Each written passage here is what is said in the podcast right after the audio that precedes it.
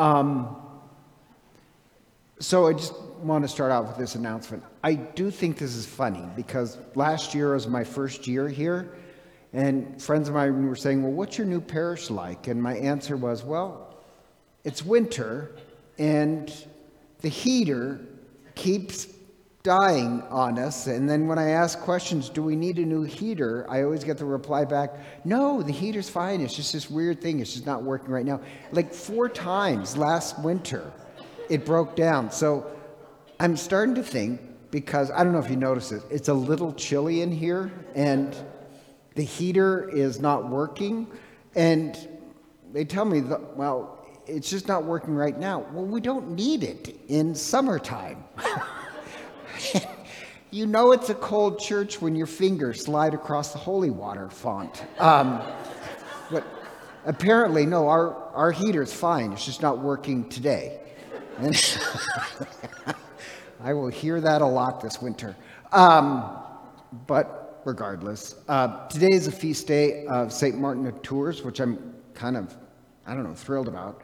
Uh, Martin of Tours, early uh, saint from the early church, but he was a Roman soldier who um, comes from a family of soldiers. His father was a soldier, so um, entered the, the actually military when he was 15 years old. But he hears about Christianity and he's thinking about converting. And he's on his way into town and he sees a beggar who's cold uh, and has nothing to keep him warm. Probably somebody from Holy Apostles uh, sorry, St. Pius. Um, and so Martin of Tours, um, military people would have these big cloaks, and it, it was like their sleeping bag, to be honest. And he took it and cut it in half and wrapped the poor person in half his cloak to stay warm.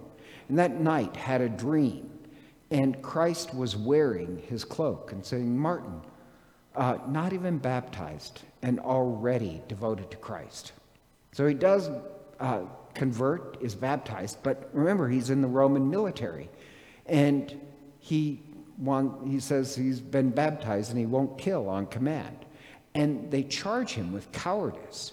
And he gets upset, and I'm not a coward, but I, I've converted and I'm not going to kill.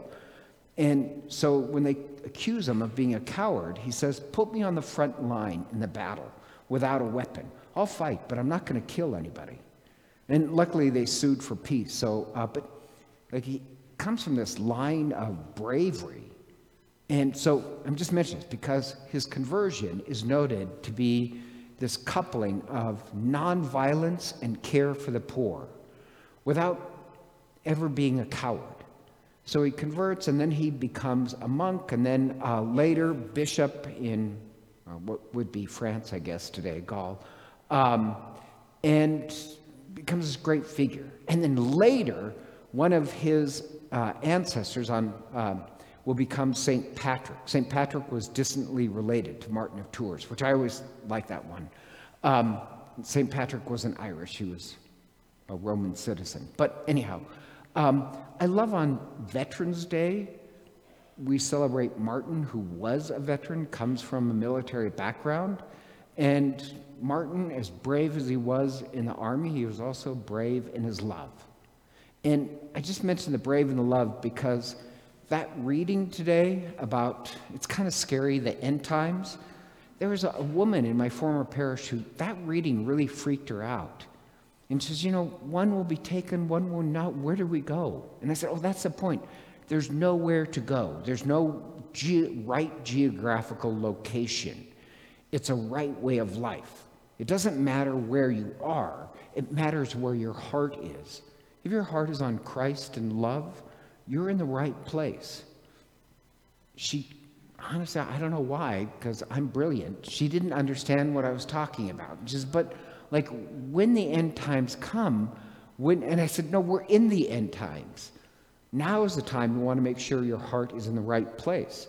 Lot's wife, she, you know, was she was going with Lot, but she was actually looking back at all the things she wanted in the city. We want to be able to leave all things behind. Our heart is not set on wealth or power. It's on Christ and love and care. Um, somehow I really, to this day, feel like I failed because I didn't calm her down at all. She still wanted to know the right location. So I told her Meridian. You want to be in Meridian for the end times. That's where everything will be safe. Um, but in all seriousness, let's face it, uh, we are all in the end times. There'll come a time in which we'll be judged. All we have to make sure is that our heart is in the right place, uh, set on Christ, set on love. Like Martin, I don't think we should have anything to fear. We know our days are coming to an end. Why not make sure that we go out on love? Why, why fear? And on the feast of St. Martin of Tours, maybe we can have a little bit of shade of his courage and live life really with courage and love. Then we're in the right place. Hello, this is Father Len McMillan. I'd like to take a moment to thank you for listening to our podcast. If they've been a blessing to you, I'd also like to invite you to prayerfully discern supporting the podcast financially. Your generosity would help support the ongoing production and distribution of the podcast. If you'd like to make a donation, you can simply click the link in the podcast description. Be sure to tell us your donation is for the podcast in the comments section of the submission form.